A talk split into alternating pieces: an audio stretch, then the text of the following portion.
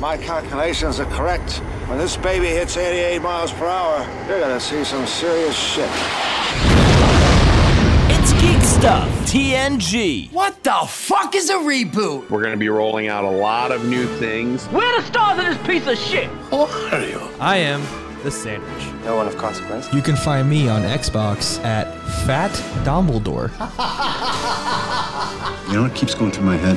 Where's my sandwich? To all who come to this happy place, welcome. I am West Coast Scott! How the hell did I get roped into this? Show me what you got! Scotty, beam me up. The force is strong with this one. And I am Big Kev. Hail to the king, baby. Yo, that kid Monty is fired. I have Amigo Isis action figure. Almighty Isis. And here we go.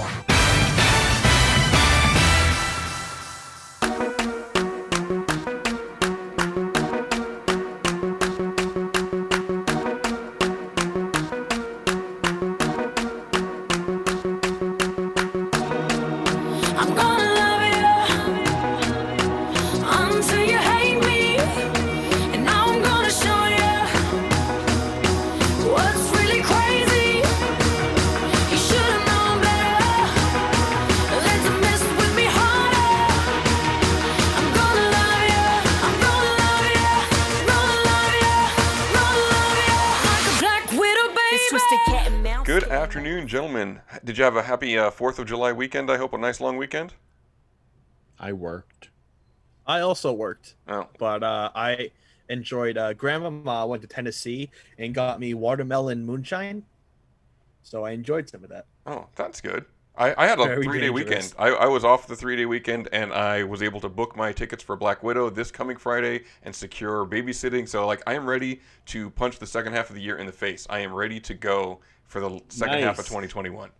Cool. Wow. You know, I gotta go. Wow, you have a movie theater. Exciting. Wow, you're gonna get to see it on a big screen. Ooh. Oh no, I live on a tropical island. 3 days off. Ooh. Don't you live on a tropical island? Yeah. Kevin? It's not all it's cracked up to be. Oh, stop crying. No one's crying, but you are. I'm not gonna fly to another island to see a movie on a big screen now. I mean, don't you go swimming every day? Could you swim to the next island? How far is it? Technically, no, I couldn't do that. So you could. I couldn't. I don't know that anyone's ever swam that far. It's not like the English Channel. Like next door, you know. It's not like I can't see Oahu from here, you know. It sounds to me like Kev is just, you know, just not willing to put in the effort, which is fine. Yeah, you know? that's it. I mean, you could just watch it on Disney Plus for $30. I mean, that's fine. Yeah, that's what you pay to go to. Yeah, because that's what you pay to go to the theater. Because clearly, you listen to the show, Scott, and you know how amped I am about paying $30 to watch something on Disney fucking Plus. Or you could listen. You could watch it in October. The theater. If you go to the theater, you'd pay the exact same amount, anyways. No, not now. Now I'm going to pay $100. Now I'm going to pay $100 because I got to fly over. So it's already a discount for you. Yeah, so Disney Plus is a bargain for you. No. All right. Anyways, let's start with the social media before we really jump in here. Just don't forget to follow the show on the Facebook, the Twitters, the Instagram. We are Geek Stuff TNG in all of those places. There's lots of news getting posted on the Facebook by Kev and on the Twitter and the Instagrams. You can also call the GVM line. 201-730-2547. That's coming along nicely, Scott, the way you're setting them up. I'm working on it. And then if you want to support the show, you can join our Patreon, patreon.com/geekstufftng. For just $1 a month, you can join the Discord chat. Which is on fire with me. I'm like just chatting up a storm over there in the Discord lately. So that's for $1 a month over there. For just rename it the Scott Chat. I need to get my own little channel in there so people that don't want to hear me, they can just mute that channel and not worry about it, right? Totally do that. For $3 a month, it's the early bird special. You get the show a day early. Usually that's Wednesday nights. And you also get the prep sheet along with that. Usually. We're going to be endeavoring to get that to be a very consistent thing. And for $5 a month, you get the bonus round. That is what, Sandwich? The Sandwich Shop. And when do those go up? Sundays. 4th of July is a holiday, so of course we took off. But hey guys, guess what? We already have one recorded for next week, maybe. We got a sandwich shop in the can for this Sunday. So Sundays there will be the sandwich shop, and then the main event for $10 a month, you get to watch live and hear us banter before the show starts. The show before the show, which is where all the magic happens over on the Patreon. Speaking of which, Chimps Nanny joining us in the chat today with a comment, and still no sandwich shop. It was a holiday weekend. The shop is closed on holidays. Any excuse. And there will be not only a new sandwich shop, but it's got intro and outro. It's going to be a wonderful sandwich shop this week. An actually produced by humans, and not the rats who work in my shop sandwich and shop. And a special guest. Yeah, that's right. No Ratatouille engineer on this one. This is a legit show this week. Wow. We're not running the show on Windows 96 anymore. We've upgraded. Wow. All right, so that's really awesome news, late 20th century Mick Foley. So let's jump into the top stories. Unfortunately, there's some sad news to start off the second half of the year. A very famous and important. I wouldn't be able to see Black Widow on the big screen. That is not the sad news that I was talking about. That is sad news. It is sad news. That is very sad news. I got to fly to another island in order to see this movie on the big screen. It's outrageous. It's funny you should say fly to another island, because this person would make you believe that a man could fly, right? Oh, right. I get it. That is famous director Richard Donner, who directed many great movies, not the least of which was Superman and Superman 2, of which the Donner cut exists that I haven't seen. Not to be confused with Man of Steel or the awful Superman 2 sequel that was done by Bryan Singer. Right. Not to be confused with those films. Correct. This is the original Superman, Christopher Reeve. Christopher Reeve, 78, and I think 81... Maybe. And then I don't know when did Superman 3 come out with that? Is that the one that had Richard Pryor in it? Yes. Who cares? No one cares. And if you dare say Quest for Peace, I'm going to come through this screen and choke you, because that movie was horrendous. They got, 1 and 2, I think, are really spectacular. And the Donner cut, if you've never seen the Donner cut of Superman 2, it's really, really good. But I happen to also think the theatrical cut was really good as well. Those were two solid superhero movies, and I'm not even a fan of Superman, and I like those movies. 3 and 4 were disgraces, though. I mean, really disgraceful. And where I didn't think they could be more disgraceful, it would be the Brandon Routh, Bryan Singer Superman, sequel to the second Superman. That came out whenever the hell that came out. I don't even know what the hell they were thinking with that one. My whole thing with that is the plot was terrible, but it looked good. They used the John Williams score. It sounded good. I mean, other than the story, it wasn't bad. That's a problem, though. Yeah, that is a problem. Otherwise, it's Twister. Twister looked great, but everything else about it sucked. I thought Brandon Routh was a decent Superman generally, but the story, even as a kid, because I saw the movie in theaters when I was like a small sandwich, even I knew that movie sucked. And kids kind of have like a more nicer, I feel like, feel on movies. Even I thought like, oh, we got scammed there. yeah, we all knew going in that was like, are you kidding me? This is not what they're really gonna do, is it? And it was. So, and then what was worse was the fact not only that they were doing it, but the direction they took it, particularly at the end with the kid, was really, really bad.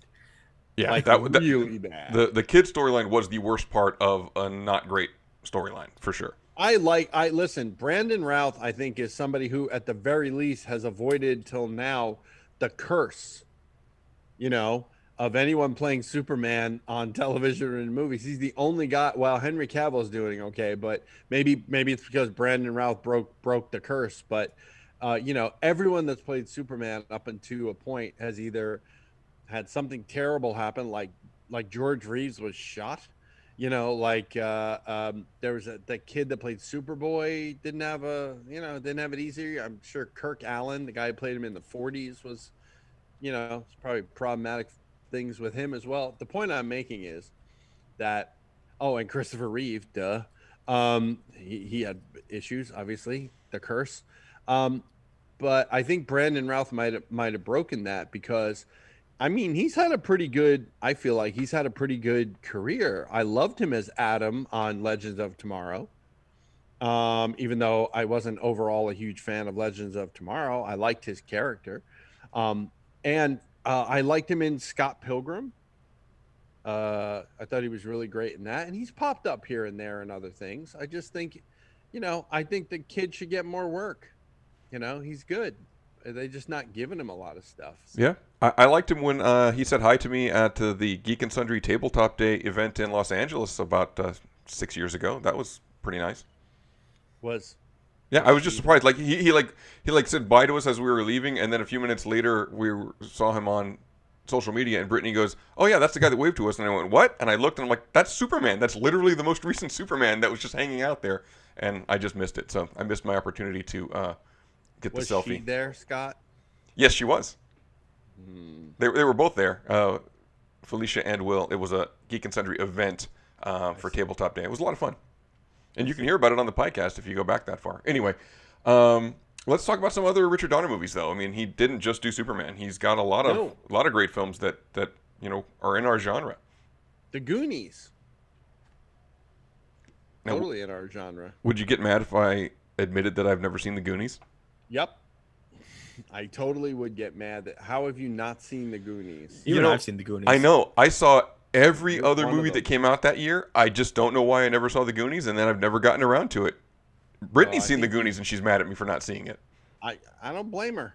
Hey, look, if she's mad at you and not me, I'm totally fine with that. As long as Brittany isn't mad at me, which is usually the case, I'm fine.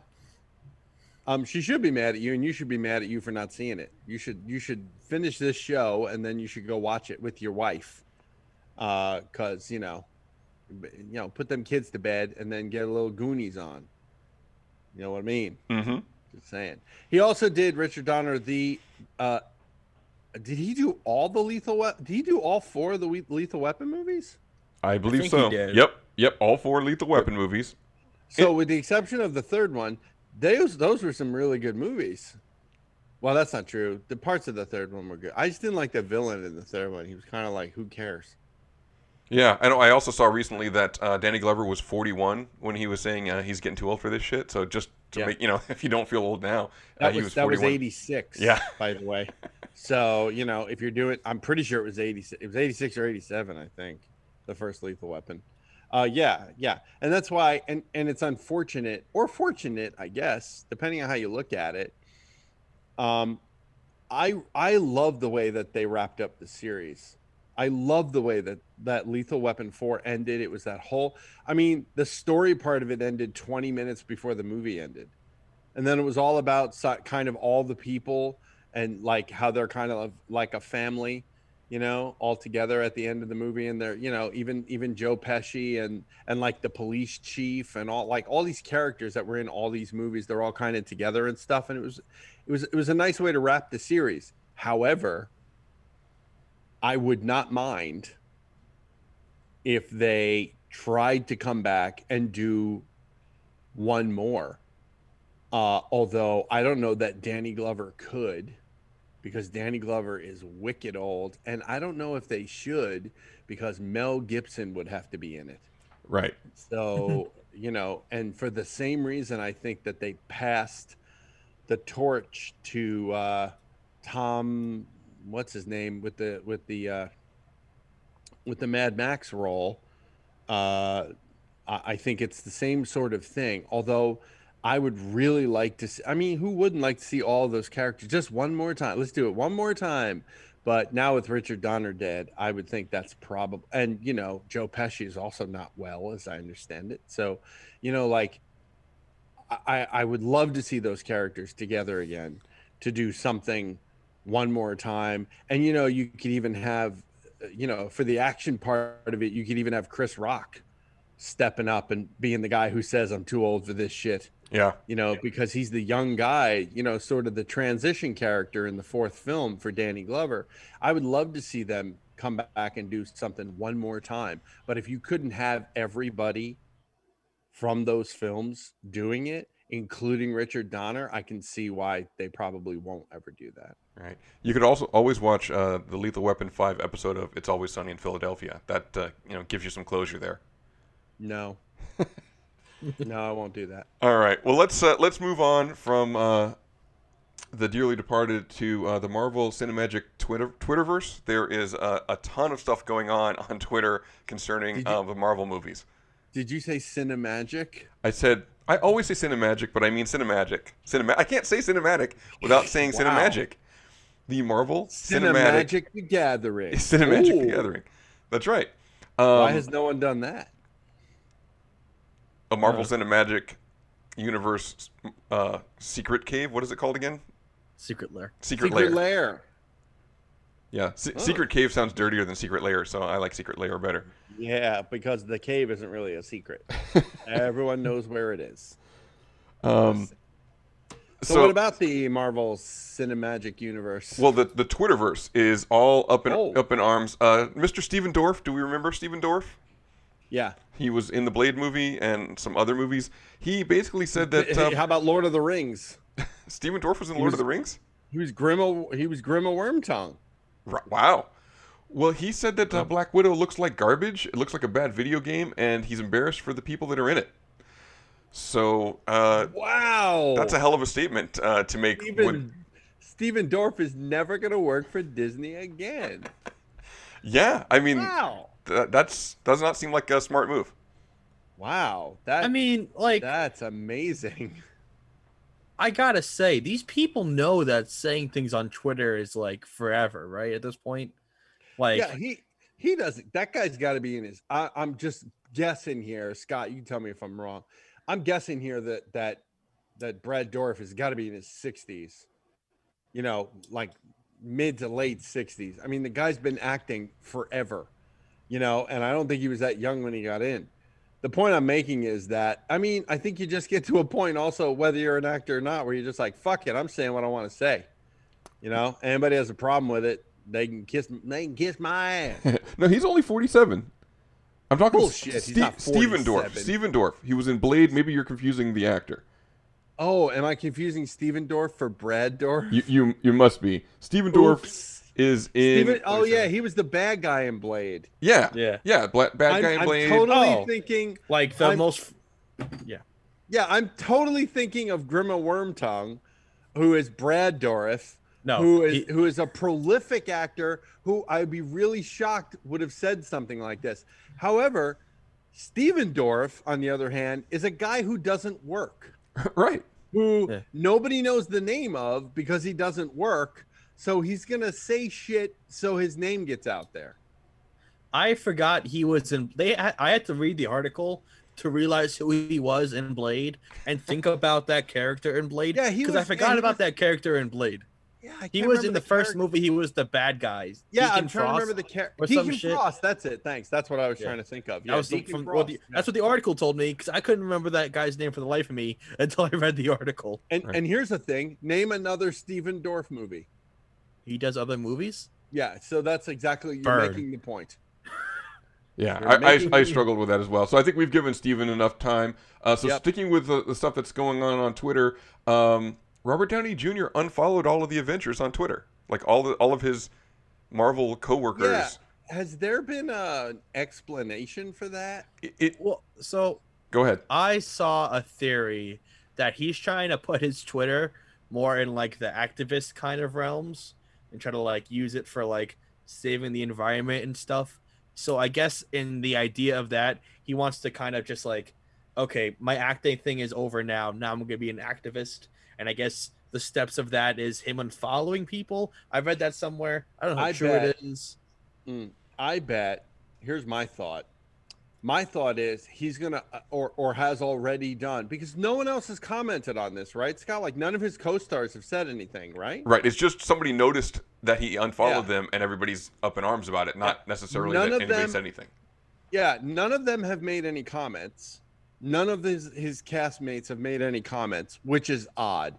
One, two, he hasn't made any comments. So here's my theory. My theory is he's leaving that Twitter up for the purposes that Dom said, for his public and philanthropic work. My guess is he's creating a private Twitter that he will only share with his castmates or his close friends. Do you know what I mean? Mm-hmm. So rather than just having his public one, he'll have a private one. It'll be under a secret name. It'll be one that people can't see unless he's friends. They can do that, right? Can't they do that with Twitter? You can only like select people. You can have a private Twitter account, just like with, right? Yeah. Mm-hmm. Yeah. So that would be my guess. My guess is he's going to tweet with his friends and not have to worry about the shit that he says going viral, because it's going to be private account between him and his friends. Yeah. That makes sense. And you'll know this is true. You'll know this is true when other people start doing it too, if they haven't already done it. So for example, as far as we know, right? Chris Evans has a public Twitter account, which he really regrets after, you know, certain things ended up on his Twitter or his Instagram, whatever it was. The point is, they probably, I would imagine, being public figures, I'm betting they have private Twitter accounts also. And maybe Robert Downey Jr., maybe he thought, well, I can't have them following me here, but I'll have them follow on my private one. I don't know. It just seems like a move made for the purposes of eliminating confusion, you know? And that's, I think there's, I guess in short, what I'm saying is there is probably a logical explanation, whatever it is. Will we ever get it? I don't know. Yeah. And again, someone's going to have to ask him and he's going to have to answer. So. Right. And it's probably really a non-story. It's doubtful that it's that he hates all of his coworkers and he's mad at Disney or something like that. It's more likely what you said, Kev. That totally makes sense. Right. I mean, I saw people like literally like crying like, oh my God, this means he'll never be in the movies again and he hates everyone. Like, it's true, though. It's not even that serious. It's true. He does hate everyone. I mean, even if he does, I mean, come on. So who cares? He's allowed to not be on the internet. Right. I mean, yeah, exactly. I mean, he can step away from the public life. He's been, for a decade, he was Iron Man and front and center. I think people, you know, like people take this, the social media thing way too seriously. It's become too much, I feel like, a part of people's lives. If the guy wants to just, hey, I'm getting off Twitter, or like, hey, I'm going to follow some people, who the hell cares? And, you know, I'll tell you. Go ahead. I'll tell you. He unfriended all of his friends who didn't see Dr. Dolittle. So I'm surprised he has any followers left. Just saying. No one saw that movie. Right. That was the point of that. So another Marvel actor who maybe should get a private Twitter. I don't know. Dave Bautista. Yep. He's been mouthing off a little bit on the internets, on the Twitters. And he doesn't care. Yeah. See, this is the thing. This is the difference between like a Dave Bautista and like somebody else who might be concerned. Dave Bautista doesn't care. Dave Bautista is going to do his last Guardians movie, you know, and that's going to be the end of Dave Bautista anyway. So he's not protecting his Disney career because his Disney career is going to be done. Yeah, which just sucks because Drax is a great character, but everybody knows that this movie is going to be the end. So it's not like he's not protecting his future career. It's just not what's happening, you know? And if people don't want to hire him because he called a congressman a shitbag or whatever he called him, free speech. Yeah. He's allowed to call people a shitbag. It's different. I feel it's different than Gina Carano talking about how comparing things to Nazis and Nazi Germany. It's not like Dave Bautista didn't say he's a Nazi. You know, he said, you know, the guy's a shitbag. If Gina Carano had said this whole thing that's happening is a shitbag, she would still have a job, or there would not have been a kerfluffle about it. Right. I think. Yeah. You can have an opinion that is in disagreement with others, and even use colorful language, but it's when you start getting into the, you know, Hitler references and Holocaust references, and then trying to justify them that you get in some serious career trouble. It's like, you know, do you ever get that, you know, do you ever get that wise ass kid, or maybe you were this wise ass kid who was like, your epidermis is showing, right? You know, well, epidermis is technically, it's the scientific word for the skin, you know, like they did that bit on The Simpsons actually once. And that's how Bart fell and broke his arm, if I remember that episode correctly. But the point is that, you know, like it's, you know, you can't say shit like, I mean, you can, yes, because it's the First Amendment. You shouldn't. And nobody, and I said this at the time with the Gina Carano thing, it's not that she shouldn't have said it. It's not that she didn't have the right to say it. She does. She shouldn't have said it. One, because it's inappropriate. Two, nobody should be giving anybody flack about them letting her go, because Disney has the right as her employer to do with her whatever. If they want to let her go, they can let her go. They don't have to give a reason. They can just let her go, because that's a thing. You know, if they feel she is casting a negative light on the company, they have every right to let her go. Right. And all the contracts have that stuff in it, right? Yeah. And the same thing with Dave Bautista. If they think calling that shithead a shithead is a fireable offense, they have every right to fire Dave Bautista. They're not going to fire Dave Bautista because he's calling somebody a name. He didn't compare him to the Holocaust. You know, he didn't unfavorably. He wasn't spreading false information he was spreading opinion, but he wasn't spreading false information. You know, like he wasn't justifying the actions of the Holocaust. Not that she was justifying them, but she was referencing them and then saying, no, this is why I'm right. You know, like there's such a wide chasm between these two things. And the fact that they're getting compared, I think, is, you know, it's kind of ridiculous, really. Yeah. My opinion. Yeah. So let's wrap up the top stories with Allison Mack. Dom, you know who Allison Mack is? That's the girl from Smallville who was like branding people.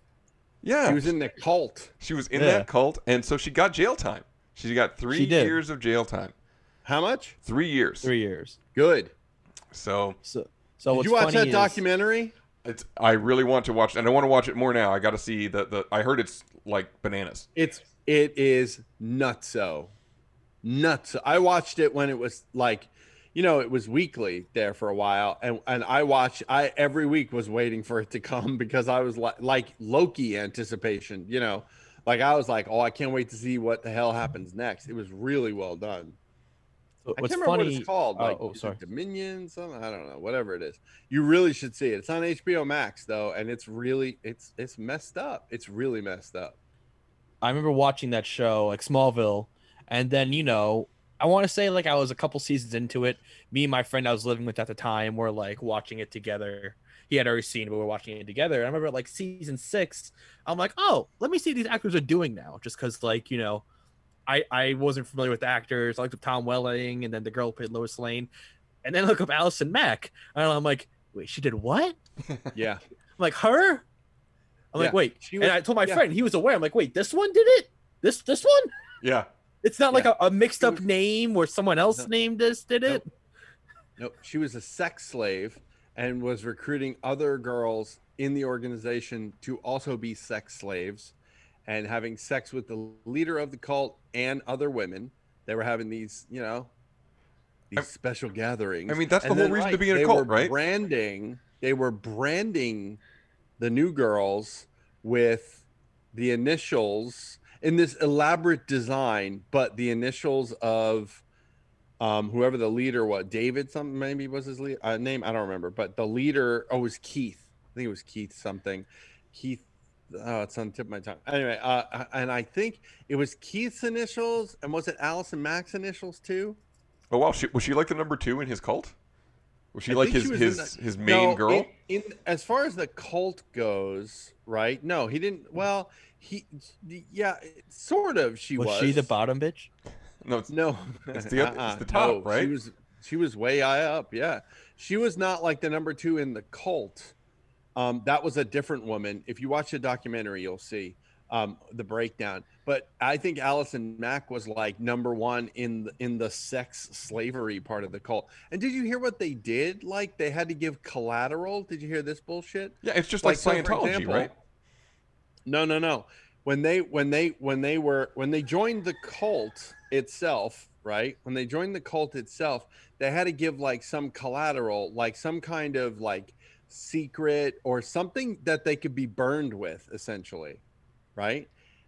When they did that, they had and like they gave it to whoever was like a step above them, and then that person gave it to, you know, like, and it could be like naked pictures, or it could be like, you know, just like secrets and like shit, you know, just crap. And they had to give that stuff in. So somewhere, you know, I think there's an Allison Mack sex tape floating around somewhere or something, because she had to give it to like everybody else in that cult. That, you know, who else was in that cult but got out before the whole sexy part? You'll see her in the documentary too. She's really in the documentary quite a bit, because her husband is one of the big dudes in the cult too. I can't remember her name. Scott will look it up. Oh, okay. It's the one who played Aunt Beru in the prequels, yeah. And is now going to play Aunt Beru in the Kenobi series. I see her face as clear as a bell, but I cannot remember her name. Is it Bonnie Piesse? Yeah, Bonnie Piesse, I believe is how you say it. Yeah, she was in it too, like, you know, in it and then out, and her husband was a big deal in it. Her husband was like the communications guy, like made all their videos and shit. Yeah, so it's a multiple connection there, Scott. It's not only Allison Mack, it's also Bonnie Piesse. Wow. Or Piesse or whatever it is.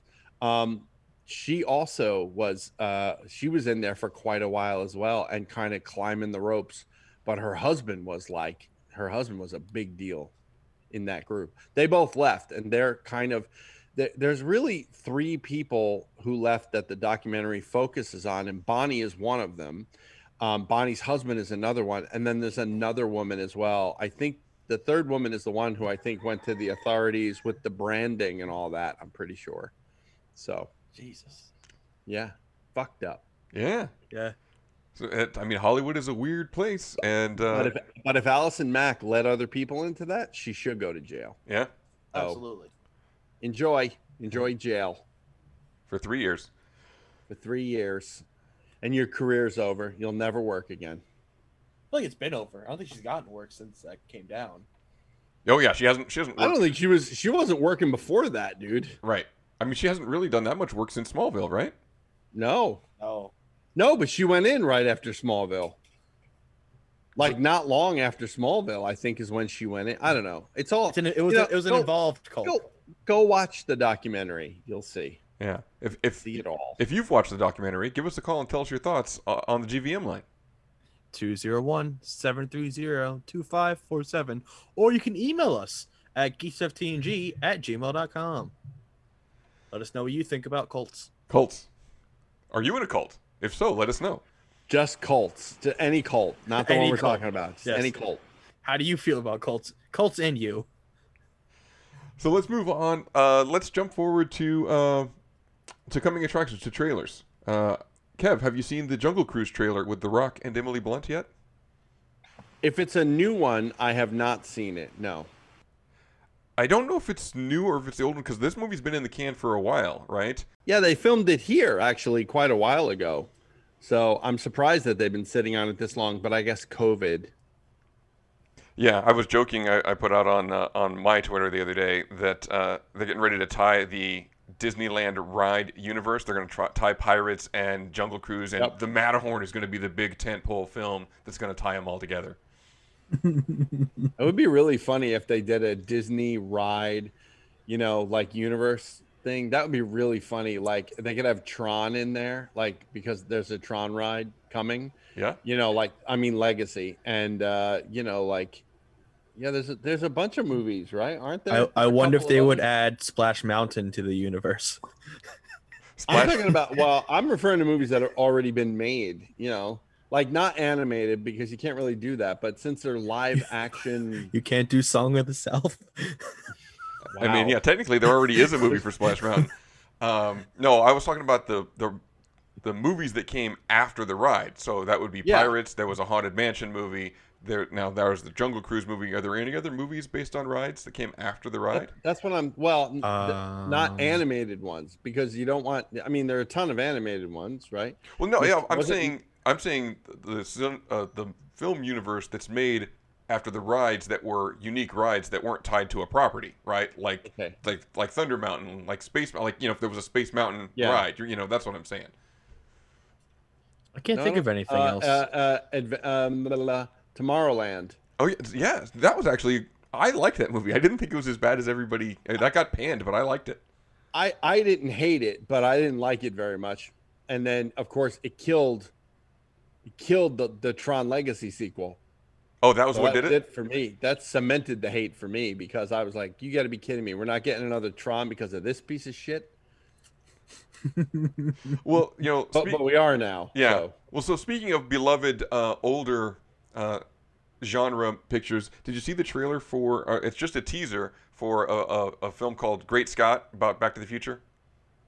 No. Is it a documentary? Yeah, I think it's a documentary. It was just a trailer. It just kind of has the ticking, and it shows like Marty's bed, and you see him throw the skateboard and the guitar on it. So again, I don't really know what it's about. It's just a teaser trailer, but you know, anything Back to the Future related, I'm all in for.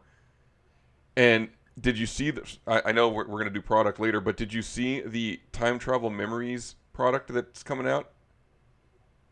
Oh, is that the ones from Sideshow where you get like a bunch of stuff, like prop replicas from the movie? It's called the Back to the Future Time Travel Memories Kit, and and I don't know who makes it. It's got a whole bunch of... I don't know if Sideshow's making it. I'm pretty sure it's available on Sideshow.com though.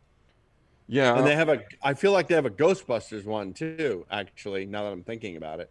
But the Back to the Future one, I thought was missing one key element that could have been in it and isn't.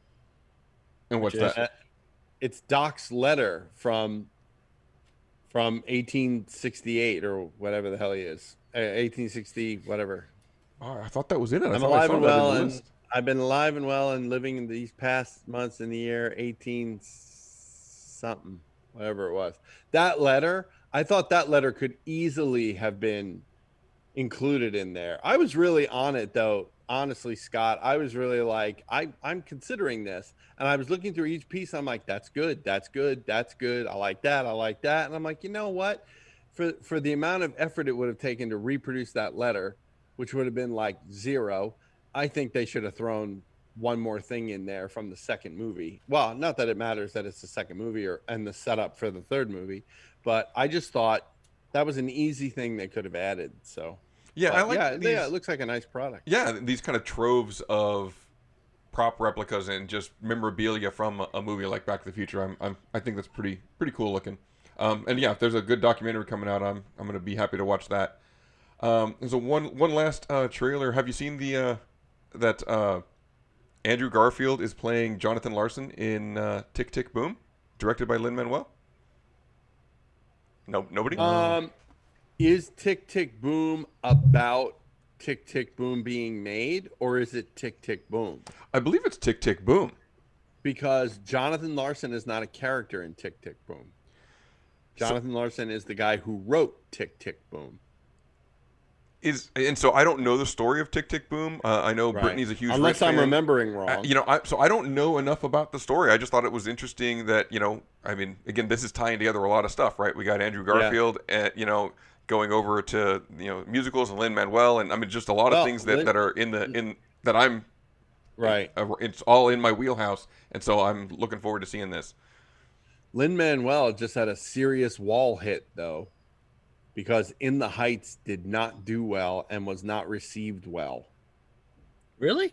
Yeah, it wasn't. There was a lot of criticism that he only used light-skinned Hispanic people when the Heights, you know, where they're talking about, where the movie is about, there are a lot more sort of Afro-Latinos, and They were not represented in the movie, and there was a lot of criticism about it. And I heard it just wasn't very good, but I don't know.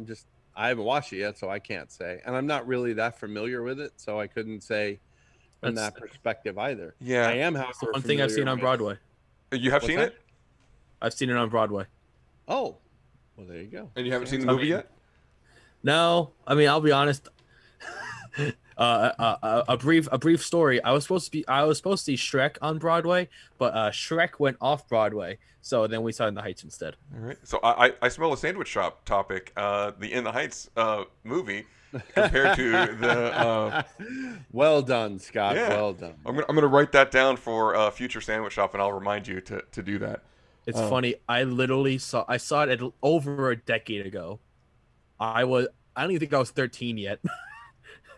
So I was a young sandwich. So we did watch the In the Heights movie, and I did feel like it was a little slow. I had no connection to the music. I'd never seen the musical. Brittany had, but it does. Well, it sounds a lot like Hamilton. I mean, like musically, it's very similar in style and sound.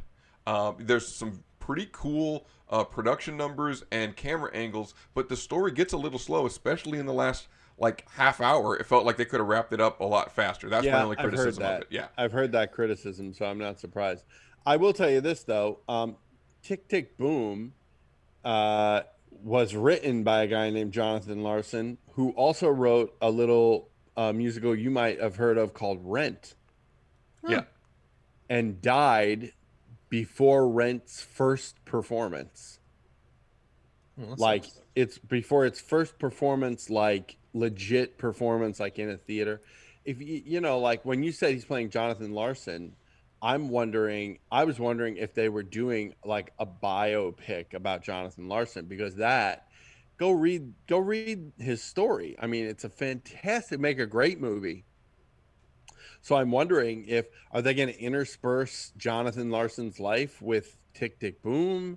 Like, I mean, is there some, you know, like I'll have to look into that a little further and report back, because to me it seems like what they should do or what they might consider doing would be like interspersing the Jonathan Larson story in with his own work, Tick, Tick, Boom. That would be so. It looks like interesting. It looks like it's him crafting the musical Tick, Tick, Boom, and so maybe you'll get a little of both. Like as he's writing it, you'll get to see the musical, and then also it's the story of him writing it. So I'm wondering if that's the case, because I'm fairly certain Jonathan Larson is not a character in Tick, Tick, Boom, but he is the guy that wrote it and Rent. But that's it. That's all he wrote. Yep. So, and then he died like before Rent's I feel like it was before like its first public performance. Yeah, right before, and it was like the morning of the first preview performance off Broadway. Yeah, there it is. Yeah, and they found him dead, and they had to go on anyway. Now, and that's the original cast. So that would be the people in the movie, if you saw the Rent movie, except Rosario Dawson, and the one playing Joanne, whose name I always forget, Tracy something. I can't remember her name. Scott will tell us. Tracy something, who played the love interest of Idina Menzel's character. I can't remember her name. You're talking about the original Broadway cast? No, that would be the person from the movie. Tracy something, and she played Maureen's girlfriend, whose name I'm also freezing on Joanne. At the moment. Yeah, Joanne, right? That's the character name. Tracy Toms. Yeah, that's it. Yeah. So with the exception of Rosario Dawson and Tracy, the rest of them in the movie were all original cast members who literally were, going on the day that Jonathan Larson died. So they have, besides having this seriously intimate connection with the show, not only because of Jonathan Larson's death, but because they're the original cast. They create, all the versions of the show that you ever do. They're all based on characters that these people created, up to and including the movie versions as well, which were slightly different. The layout of it was slightly different, and the execution. So, yeah, well, that'll be really interesting. I've said for years that I thought the Jonathan Larson story would make an excellent movie. So I'm glad to see, to the extent that we know that it is going to be that, I'm glad to see that it happened. Right. And that's going to be a Netflix, original. So it should be premiering on Netflix. While we're talking about Netflix, let's catch up on a couple of Netflix stories that we've kind of missed out on. Love, Death, and Robots Season 2 dropped. Did anybody watch it? Mm-mm.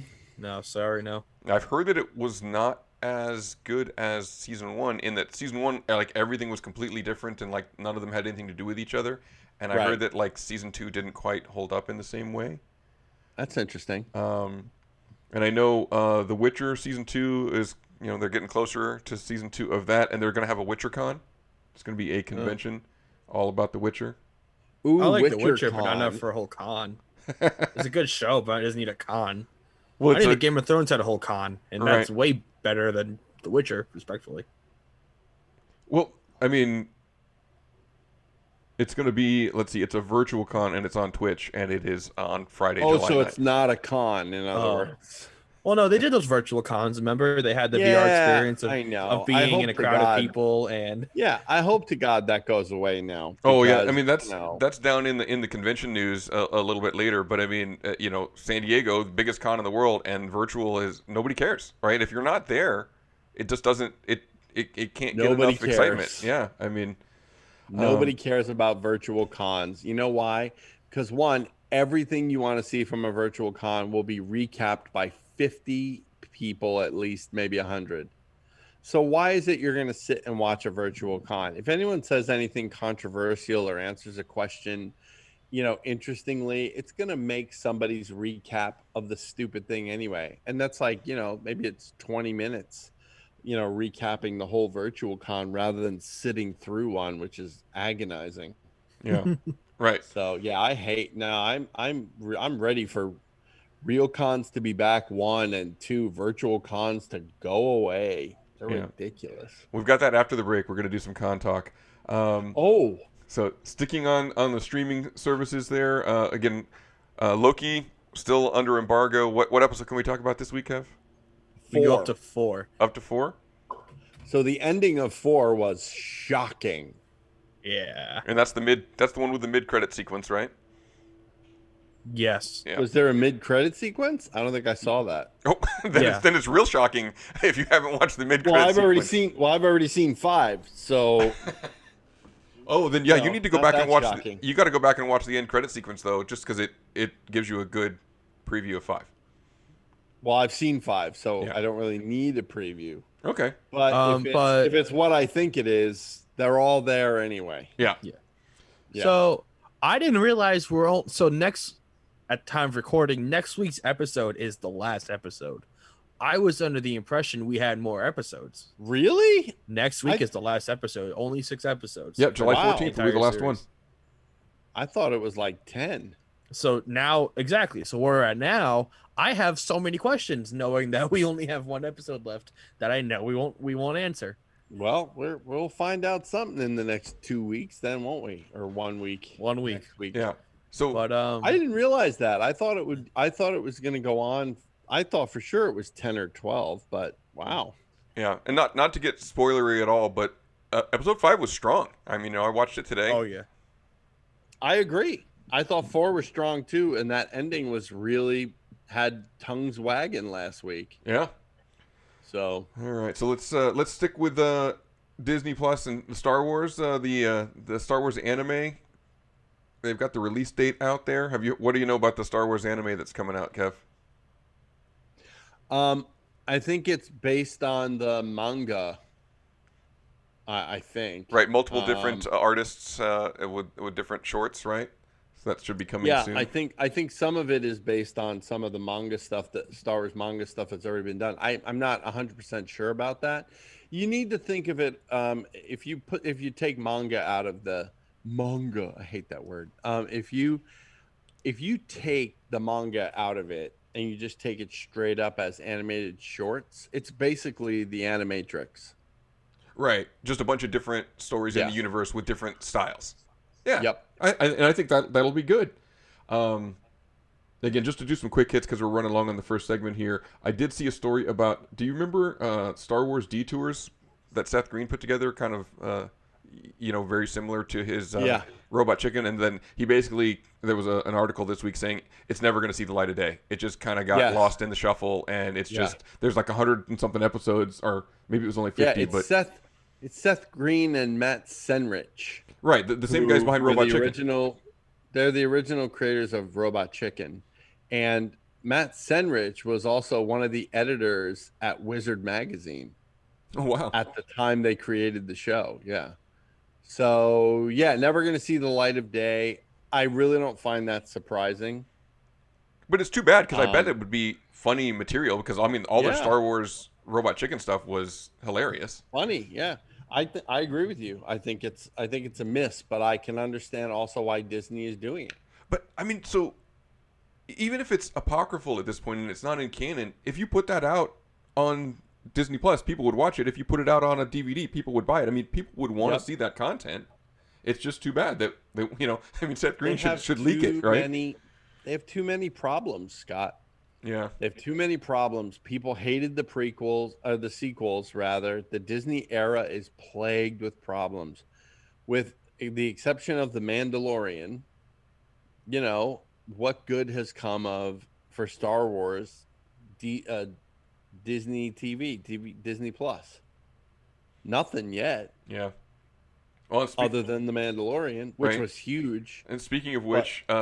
Jon Favreau, Dave Filoni, and Bryce Dallas Howard all directing episodes in the next season of in the Book of the Boba Fett, they've directed episodes of that. Well, there isn't one Book of Boba Fett yet. No. In the new season when the Book of Boba Fett comes out, those are three folks will have directed. I feel like that's one director who's doing that whole show, but I could be wrong about that. Now, I'm pretty sure the article said that all three, Filoni, Favreau, and Howard, were all going to be directing episodes of Book of Boba Fett. So. Maybe I'm thinking of the next film that I think is going to be directed by one of the people who was one of the directors during The Mandalorian. Yeah, maybe. Maybe. Okay, so just a couple other quick Disney Plus. Did you see they're doing a Turner and Hooch, not reboot? What was it? Revival, right? Continuation of. I mean, I guess are they going to kill the dog every week, or I'm not quite sure how they're going to do a Turner and Hooch series. Do they have Tom Hanks? So the premise is Tom Hanks's character died after just adopting a Hooch look-alike dog, and in his will asked his son to take care of it, his son who is an FBI agent or law enforcement of some kind. So you can then have essentially a Turner and Hooch continuation. So is the kid's mother alive? What's her name, that actress? Yes. I see her face, but I don't remember her name. Yeah, I'm assuming it's the same actress from the movie, but yes, his mother calls him in the trailer and says, your dad wanted you to take care of Hooch. That was his dying wish. So he's stuck with the dog. Yeah, Scott, I think, was the character's name. Yes. And what is the actress's name? I can see her face. She was in Shag, the movie, but I cannot remember her name. I had no idea what this property is. You don't know about Turner and Hooch? You don't ever saw Turner and Hooch? No. Oh, get ready to cry your eyes out. Disney Plus? I bet it is. Put that on your list, Scott. No, there's another sandwich. There's a list. We've got two sandwich shops already. One on. I already forgot what the first one was. What was the first one? Well, technically it should be Tron Legacy because he's already going back and dipping his big toe into Tron. So we might as well get him through Legacy. And then the other one was, what was the other one? Mm-hmm. What did we just talk about? Something we talked about earlier. I don't remember. When you listen back to the show later, Sandwich, be sure and mark down what you're going to. Oh, it was Tick, Tick, Boom. You gotta watch. Tick, Tick, not Boom. Tick, Tick, Boom. No. In the Heights. Yeah, that's it. All right. Okay. So we'll move on. We'll move on. In fact, I think maybe we should take it to a break. And with that, Mr. Scott and Mr. Sandwich, we will take our first and only break on this episode of Geek Stuff TNG, episode 641. Is that right? Yes. Oh, my God. I can't believe I got that. 641. And did we have a name for this one? We haven't titled it yet. You believe a man that can fly, maybe? I don't know. I mean, it'd be in poor taste, but if you could believe a man could die. Oh, no, that's really terrible. You can't do that. Yeah. That's awful, Sandwich. I can't believe you would suggest that we make fun of Richard Donner's death. So let's see. Oh, we could say Goonies never die. Oh, that's not good either. We'll figure it out later. All right. After these messages, we'll be right back. Yeah.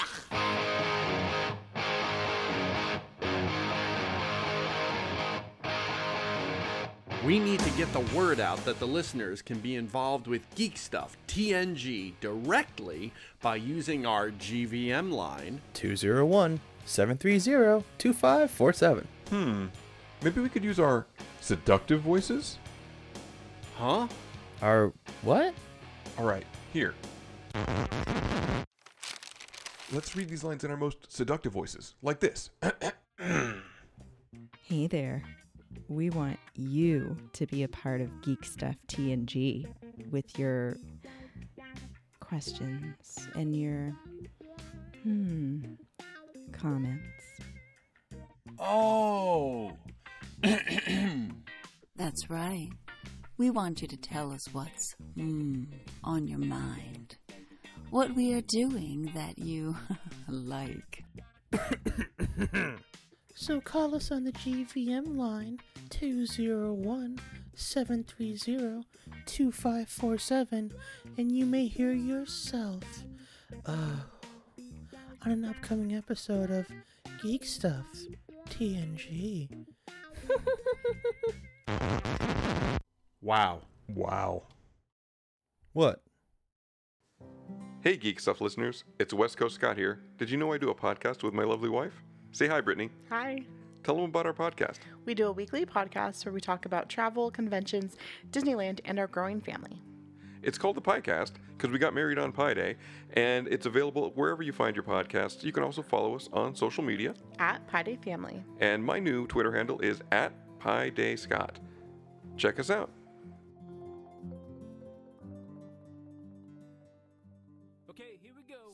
I'm James Hatton. And I'm Podcast Rob. And we're the Something Something Cast. We're a pop culture podcast that chats about movies, comics, TV, music, video games, and a whole lot more. Check us out at our home at somethingcast.com and also on iTunes, Stitcher, Google Podcasts, and other fine podcatchers as well. Proud members of #PodernFamily and ACPN, the Art, Comedy, and Pop Culture Podcast Network. Okay, here we go. Build your own X-Wing. Luke Skywalker's legendary Red 5 starfighter from the Star Wars saga. The X-Wing is recreated in stunning detail in a massive 1:18 scale and comes complete with remote-activated working lights, R2-D2, motorized wings, removable hyperdrive opening cockpit, and a magazine full of fascinating facts, plus an amazing step-by-step assembly guide. You will also receive a free binder, power pack, and bookends. Model space. We're the Monster Squad. Hey, this is Fred Decker, director of the Monster Squad. This is Duncan Regaire, Dracula from Monster Squad. This is Tom Noonan, plays Frankenstein in Monster Squad. This is Tom Woodruff, Gillman from Monster Squad. Hey, this is Andre Gower, Sean Crenshaw from the Monster Squad. This is Ashley Bank, Phoebe from Monster Squad. This is Ryan Lambert, I'm Rudy from the Monster Squad, and you are listening to Big Kev's Geek Stuff. Wolfman's got nards! From the mouth of babes comes dynamite. The Monster Squad's gonna lose tonight. First came Dracula, now the Wolfman too. The mummy and the girl swimming in the pool. Hey guys, this is John from Washington, Illinois, on a morning walk here. I'll try to keep it short. Big Kev, you mentioned that we think that Michael Keaton is tying in the MCU to the Sonyverse, but I just don't know. I don't know if he's playing that same character. They made us believe that Evan Peters was playing Quicksilver from the X-Men universe in WandaVision, and he wasn't. So could be another curveball. And Disney on the Marvel site has pretty much said what exactly is canon now for the MCU and what isn't. And everything that isn't an MCU film or isn't first shown on Disney Plus is not canon any longer. So Agent Carter, Agents of S.H.I.E.L.D., none of that is canon. None of the Netflix films, Runaways, Inhumans, Cloak and Dagger, none of that is supposedly canon, according to Disney and Marvel. So I'm not sure if Michael Keaton is tying everything together as the Vulture. I don't know if he's playing that same character. I'd like to get your thoughts. Thanks, guys, for all you do. Great show. Talk to you. Live from the Sandwich Shop, Big Cafuna Studios, and Pie Day Studios in lovely sunny California, it's Geek Stuff TNG. During our commercial break, we heard from our amazing sponsor, BuildXWing.com. This model is a 1/18 scale, making it the only fully scaled, fully detailed X-Wing ever made for use with your 3 3/4 Star Wars action figures. This X-Wing features many amazing details, like the proton torpedo bay, working engine lights, and a light-up R2-D2. You can add your own boops, bops, and beeps. The ass-foils open into attack position, the laser cannons simulate firing, and the engine lights power up, all by remote control. We recommend you take them up on their premium offer. You get 1/18 scale hangar accessories to create a detailed display of your X-Wing, including crates, tanks, personnel transporter, landing yelps, fuel pump, ladder, as well as several static figures, including ground crew members, and even Luke Skywalker himself. When you sign up for your subscription each month, in addition to your parts of the model, you'll get 4 full-color magazines featuring instructions for the parts you've received, fascinating articles about the original models used in the movies, and more. You can collect these great source materials in a free binder, which you'll receive as part of your subscription. As a fan of collectibles, you may have seen models like this online or at shows or conventions. And don't even tell you, the price tag can be quite high. The genius of this system is that you're paying a little each month, as well as having fun putting it together yourself. You can check out more info over at buildxwing.com or reach them by phone at 877-544-6779. Check them out today. Fantastic job. So also in the break, we heard the Monster Squad rejoiner there. Kev, you want to elaborate on that? Yeah, so I had the privilege a very long time ago to sit down with the entire cast of the Monster Squad, including some of the monsters, 2 of them, I think, or maybe 3. I don't remember. It was definitely 2 of them, and the director. You know, informal chats, that's that kind of thing.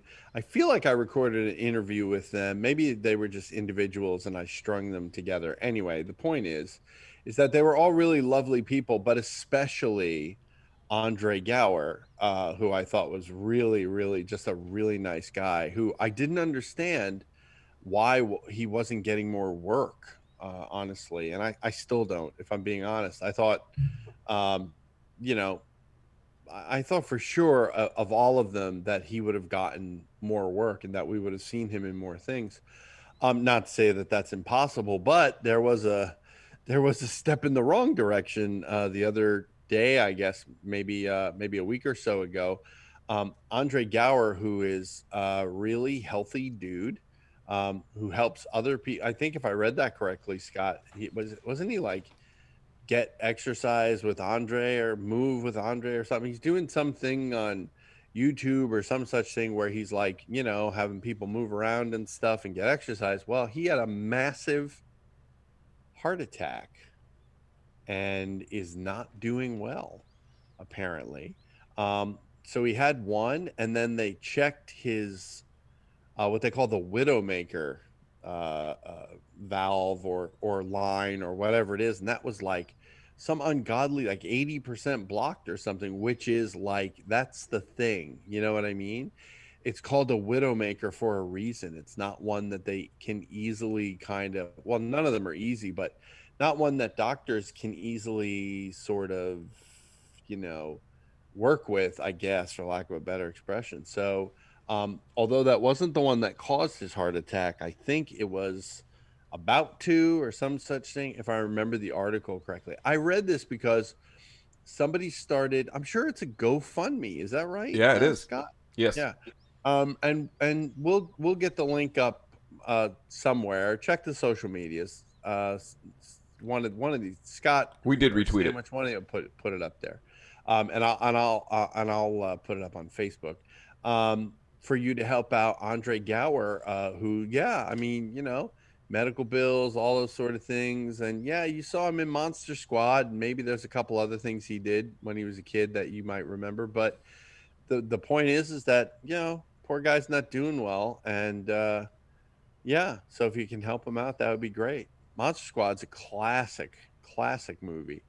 And, you know, it does have a bit of a cult following, not like Rocky Horror cult or, you know, Buckaroo Banzai or, you know, but it does Allison have a following. Mack. Yeah, not like the Allison Mack cult. Allison right. Mack, totally different cult.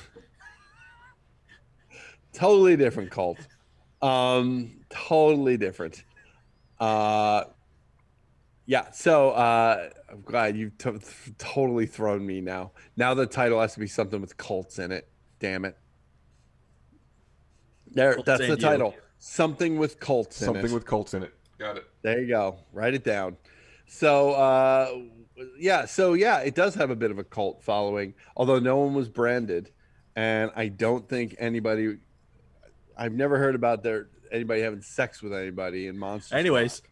But Wolfman's got nards in Monster Squad, so yeah, he does. Yeah, he does.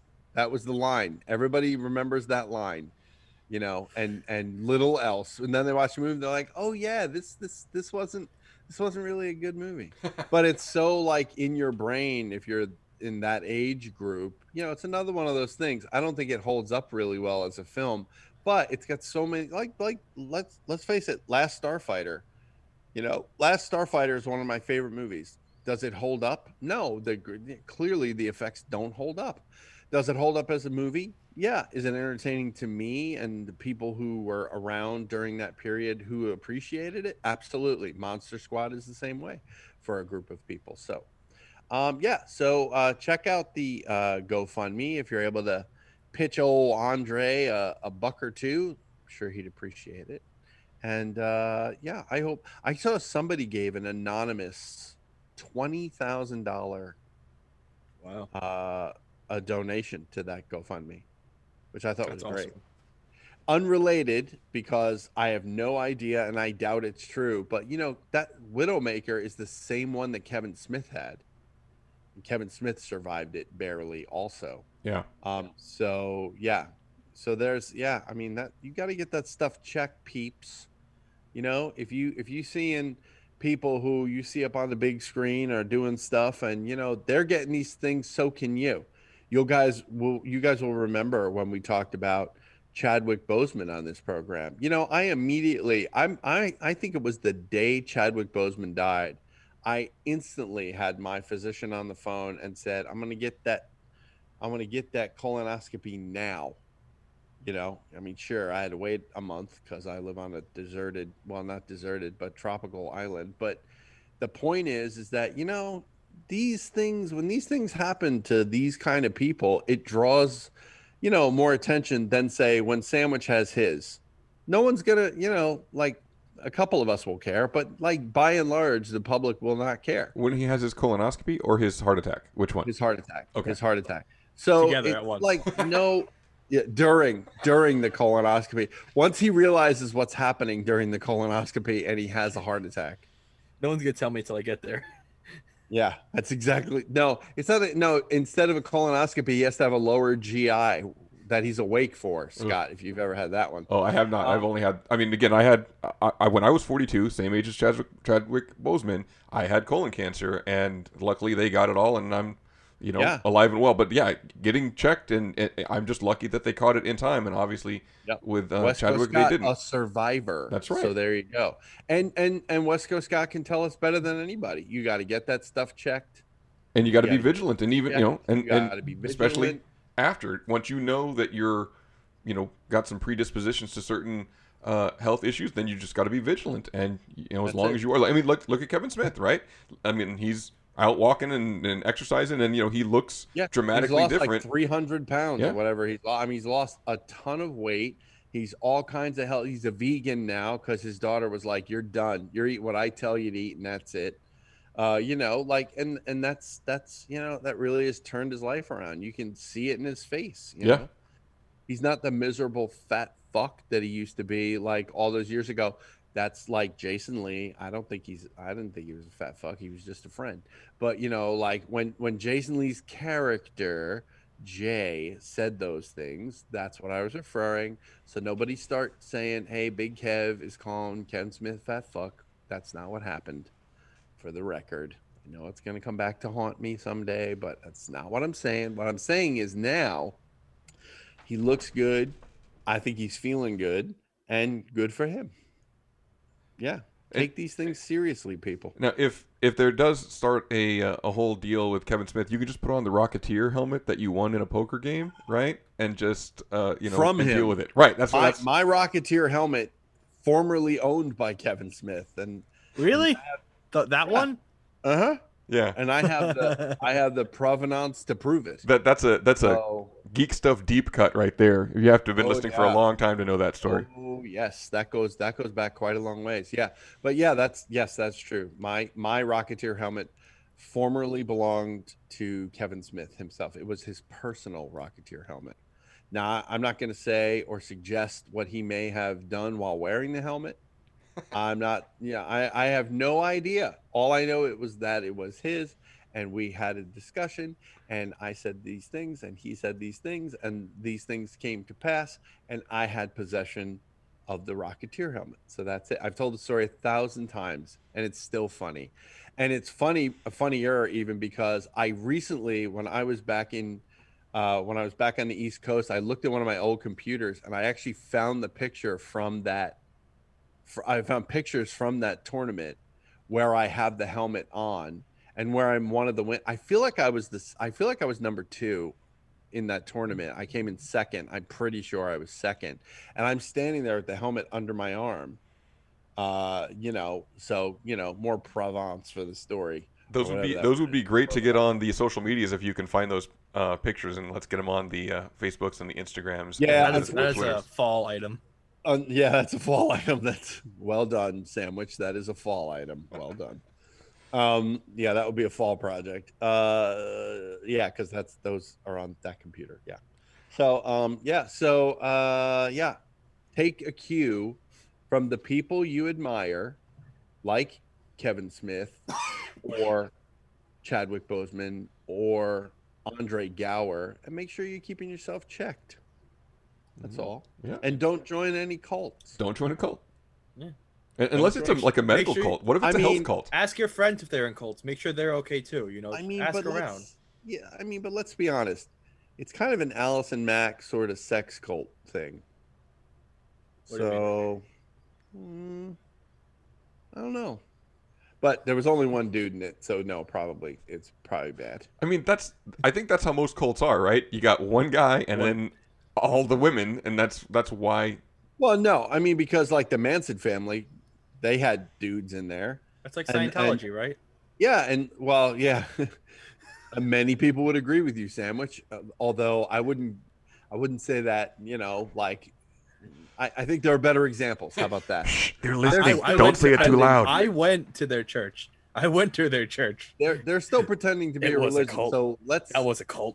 Let's leave them aside. What about Jim Jones? What about the People's Church with Jim Jones? That was a cult. What about right in my backyard, just mere miles from here, the Heaven's Gate cult? That wanted to take Heaven's a ride Gate. On the Hale-Bopp Comet, and that was just down in La Jolla. That's literally a couple of miles from where San Diego Comic-Con is held. It's right there. Yeah, that was another one. David Koresh down in Texas. Cult stuff, TNG. That's our second. We're going to start a new podcast. We're going to record that. You know, that'll be bi-weekly. We can't do that every week. Cult stuff. Big Kev's cult stuff. Big Kev's cult stuff. Oh. I like it. True crime. Can we wait? If we change the name of this episode, I also like cult stuff TNG. Should it be okay? Do we like something with cults in it or cult stuff? Like, let's call it cult stuff. Cult stuff. Yeah, TNG. That's good. Let's call it cult stuff. All right. So let's move on to our voicemail from listener John. Oh yes, so John, I'm going to address you directly. Everybody keeps asking me, so this is where I stand. I know that there is still. I know what Marvel has put out on the site, and they're distancing themselves from things that have been done in sort of the waking period of the MCU. Yes, I agree with that. They distanced themselves from stuff like Cloak and Dagger, which I thought actually wasn't terrible.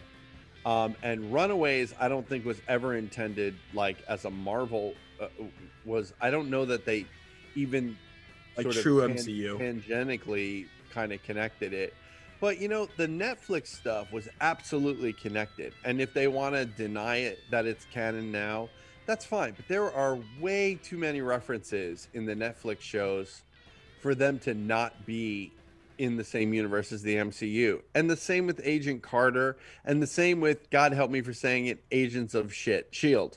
So I feel like, you know, you can say they're not, you can decanonize anything. Look at Star Wars. They decanonized literally years of work, thousands and thousands of characters and stories. Like, they just obliterated them. They're just part of the folklore. They literally snapped them away. Yeah, I mean, they really did. The story group, yeah, they really did that. And so it's not a question of whether it's, you know, if Marvel says it's not canon, then it's not canon. Okay, but, you know, use your eyes, use your common sense, as Kevin Costner said in JFK. You know, use your eyes, use your common sense. There's so many references in, at the very least, in the Netflix shows for them to be really, and Agents of S.H.I.E.L.D. and Agent Carter. There's a lot of stuff in there that makes it really hard to sort of ignore the fact that these things happen in the MCU. We all know it's very likely Charlie Cox is going to be in the new Spider-Man movie as Daredevil. Well, not as Daredevil, but at the very least as Matt Murdock. Mm-hmm. You know, that rumor has been floating around forever, and as I don't even know if it's been confirmed or not confirmed, irrelevant. The point is there's enough material to connect it. So let's bring it to where you want to bring it to, John, and that is Michael Keaton's Vulture. There's no question on earth that guy is not Michael Keaton Vulture. That's Toomes or Tumes or whatever. That is 100% the character. He's wearing the same clothes. It's the same attitude. There's no way that is not the Vulture. That said, I don't think they're going to pull they're not going to pull an Evan Peters here. And with all due respect to your point about WandaVision, Evan Peters did play Pietro Maximoff. He did play Pietro. You know, was he Quicksilver? No, he was Pietro, though. I mean, sure, he was a created version. And, yeah, that was a great flip for Marvel Studios to do to us. Yeah, it really was beautiful fan service on so many levels. But he played Pietro in the Marvel Universe. It was just a wholly created by Wanda version of the character. So that let's leave that to the side, because I think Wanda version, is that what you're saying? A Wanda version. Yeah. And let's leave that one to the side though for a moment. Let's leave that sort of really not really a great example, but an example. Let's just slide that one over here for a minute. And there's no way if Michael Keaton is playing the Vulture in that movie. If it's not the Vulture, what's the point of sticking him in there in what is clearly going to be a cameo, clearly at the end of that film?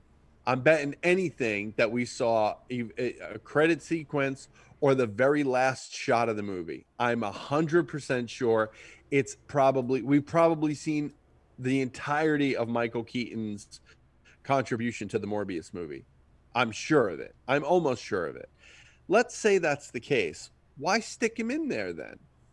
You're not going to have the Vulture in any sort of Sony universe and then not have Spider-Man. Vulture, played by Michael Keaton, is an MCU character. He was in an MCU Spider-Man film. Therefore, if that character crosses into the Sony universe by the whatever property, what's that property? The transitive property. Thank you, boys. Transitive property. That means at least Morbius is an MCU film. And I'm waiting with bated breath to see the next Venom movie, even though I have absolutely zero interest in seeing it. I want to watch it because I want to see if they're going to tie that movie to the MCU as well. So I don't care if Marvel says that Venom, which I think is the only one at this point that is in the Sonyverse. I don't care if they say that Venom isn't part of the universe, because Tobey Maguire isn't part of the universe, and neither is Andrew Garfield, and they're about to pop into the universe. But there's no doubt in my mind, zero doubt that is the Vulture. It's Michael Keaton playing the Vulture, and that was done specifically to say that Morbius is part of the Marvel Universe, and at some point he will square off with Spider-Man in what I imagine will be some sort of Sinister Six movie. Because again, there's another rumor now that, they may have selected the person playing Norman Osborn, and it might be Shooter McGavin. That's a rumor I heard. Nice. Really? I eat pieces of shit like you for breakfast. Yeah, that one. Yeah. The guy that played Shooter McGavin, I can't remember. It's something. Is it like something McDonald or something? I don't remember. It's not Ronald McDonald. Isn't he like an old? I mean, not saying you can't be an older actor to play the role, but yeah, shouldn't he be like a younger actor for that? You think? No, not for Norman Osborn. I guess not. If it was Harry Osborn, I would agree with you, but it's Norman. And if it's true that he's playing Norman Osborn and they're introducing Norman Osborn into the MCU in this movie, that means that it's entirely possible that he brings the Sinister Six together, or a version of the Sinister Six, which could be, it could be any number of characters, but for sure it could be Morbius. For sure, it's probably going to be Vulture. They've shown Scorpion already in the MCU movies, or at least the guy who would be Scorpion. There's enough there to draw the conclusion, I think, for certain, that even if it's not official, air quotes, official yet, I think it soon will be. That's what my thoughts are.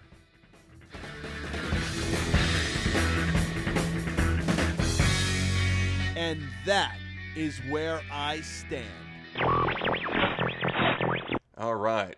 And that's where Kev stands. We haven't heard where Kev stands on something in quite a while. I'm happy to hear that production again. We've heard Kev standing on stuff. We just haven't heard that bit in like a decade. I like that you're going deep, though. Deep cuts. I wonder what other sort of deep dives that you'll go into.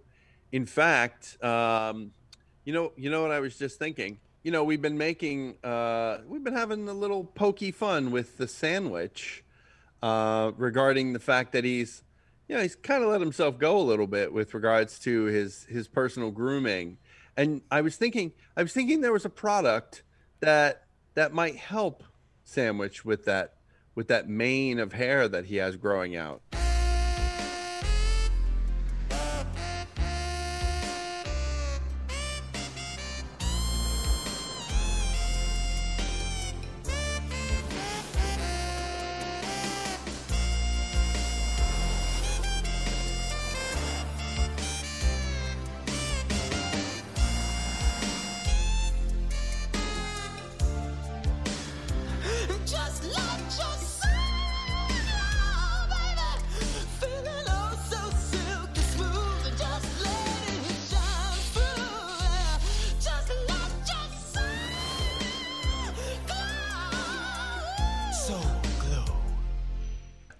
Okay, gentlemen, let's talk product.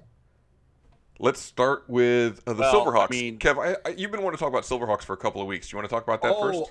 Oh, I'm sorry. I thought you meant you wanted to talk about hair product.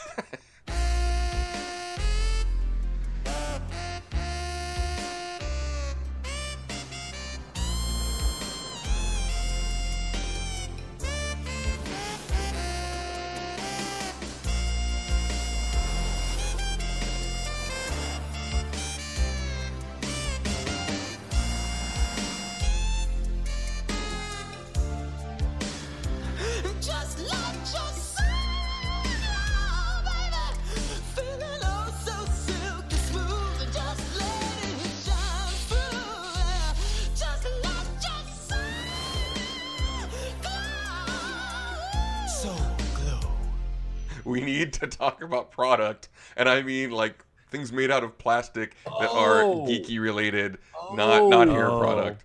Oh, yeah. So you don't mean? No, don't do it again. No, that's it. I'm cutting it off. No more production.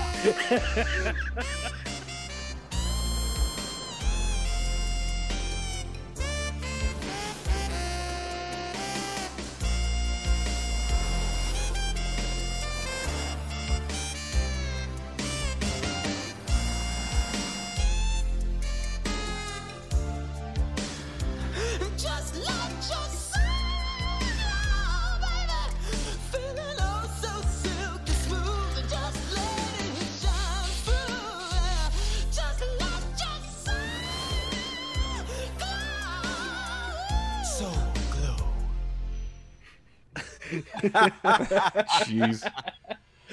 Wow. All right, I'm just going to be quiet until somebody talks about something so that there's no more production. Talks about, yeah, I get it. Hot Toys. We want to announce that Hot Toys has released their, I guess, what would be their con exclusives. So say Toy Fair exclusives on them, on the pictures. Yeah, Toy Fair exclusives, which again, I don't understand. Because I'm pretty sure they're just going to be carried by Sideshow. Like, I'm almost 100% sure that they're going to be carried by Sideshow. Almost 100%. Now, one year, as Wesco Scott will attest, they did not. Right? Didn't I have you pick one up for me, Scott? Isn't that what happened? Yeah, I've got. Is it Dr. Aphra? I don't remember. There was the Boba Fett. Is it a Star Wars one? I thought it was one of the Iron Mans, but maybe I'm wrong. No, it's a Moon Knight. It's Moon Knight that I have downstairs. Oh, it's an all white Moon Knight. That's it. Is that's in the Geek Stuff Product Archive West? That's correct. Yeah. So let's just run them down and let's talk why they're. I wouldn't say controversial, but it's a little frightening for people on some level. The first one is the Cyborg Spider-Man. So everybody knows what this character looks like, the Cyborg Spider-Man. He's kind of got like one giant red eye, and he's got like a mechanical arm and some other accoutrement. If you see him, you know if you're a Spider-Man fan, you know the character. So this is a Hot Toys coming out. And these are the Hot Toy related ones. So there's that one, and then there is also and that one I don't feel is really controversial. In fact, I think people are kind of digging the fact that they're going to do that one. And the other one is, or the second one is, I think is also not very controversial, is the Iron Man, the latest Neon Tech Iron Man. So this would be the fourth, I think, Neon Tech Iron Man that they've released. They did a War Machine, and two different Iron Man in sort of their Neon Tech. So think like Tron. I mean, I know we talked about them on the show. Think like Tron colors. So it's basically like black. This one is like black armor with like sort of a neonish red highlight to it. It just blew Sandwich's mind, and it blew my mind as well, because I have the other ones. Apparently, this is styled in the idea of of his armor in Infinity War. Yes, so that I believe it's the Infinity War armor. Yeah, so like things come out his back and all that fun. Yeah, yeah. So that's really great. I mean, I'm a big fan of those. I'm actually going to get that one for certain. And then the one I think is the most controversial, and only because It's a Toy Fair exclusive, but what actually does that mean? Because I think they're just going directly to Sideshow. I don't know. It's the armorer from The Mandalorian. So the woman who made the Mandalorian's armor, you know, with the hammer and the thing, she has like a gold helmet on and like a fur neck thing, which everybody is presuming is a Wookiee pelt, which I think is awesome, which I hadn't even thought of until someone mentioned it about this toy. And that one's a bit controversial because it's a fairly popular show, fairly popular character, so why an exclusive? You know, you can almost consider the Spider-Man as kind of a variant, you know, sorta.